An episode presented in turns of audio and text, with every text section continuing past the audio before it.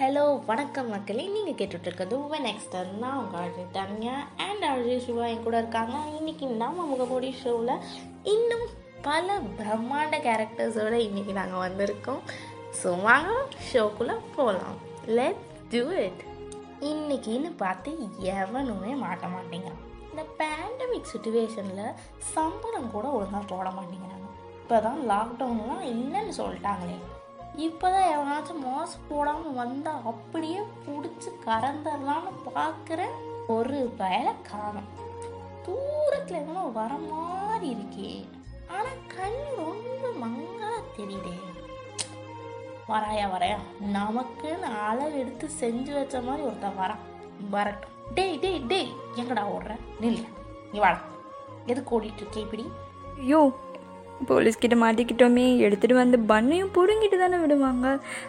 சரி பார்த்துப்போம் சொல்லுங்கள் சார். ஓ நீ பொண்ணா? ஏமா எதுக்குமா இவ்வளோ வேகமாக ஓடிட்டு இருக்க இல்லை மேடம். காற்றுல கொரோனா துரத்துதாம்மா அதான் வேகமாக ஓடி வீட்டுக்கு போய் கதவை சாத்திக்க சொல்லியிருக்காங்க. ஐயோ மாஸ்க்லாம் கரெக்டாக வேற போட்டிருக்காரே.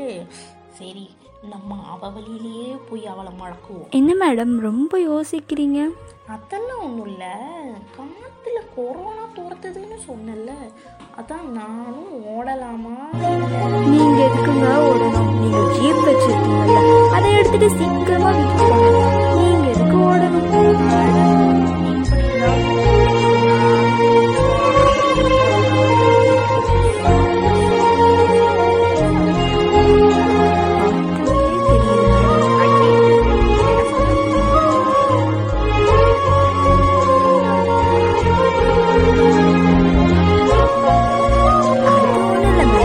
கொரோனா துரத்துதுன்னு சொன்னேன்ல அந்த கொரோனாவை கோகோன்னு சொல்லி அடித்து துரத்த ஓடியாந்துட்டு இருக்காங்க. இப்போ நீங்கள் வேணால் பாருங்க. ஓடுறேன் அவங்களும் ஓடியாந்துட்டு இருப்பாங்க. நீங்கள் உங்கள் வியூவில் பாருங்கள் அவங்க என்னை துரத்திட்டு ஓடியாந்துட்டு வர மாதிரியே இருக்கும். பாருங்களேன். அட ஆமாம் அவளை துரத்துற மாதிரி தான் இருக்குது ஆனால் இதில் திருடி திருடி கத்திட்டே ஓடிட்டு இருக்காங்க நம்ம டீ கடையில் இருந்து பண்ணு திட்டிட்டு ஓட்டிட்டா இவ்வளோ நேரம் உங்கள் கடையில் தான் பேச்சுவார்த்தை நடத்திட்டு இருந்தா. அதான் உங்களுக்கும் அவளுக்கும் ஏதாவது சம்மந்தம் இருக்கான்னு தனிப்படை போட்டு தேட போகிறாங்களாம் கொஞ்சம் ஜாக்கிரதையாக இருந்துக்கோங்க. ஏம்மா நீ நில்லு. என்ன ஆச்சு ஏதாச்சு?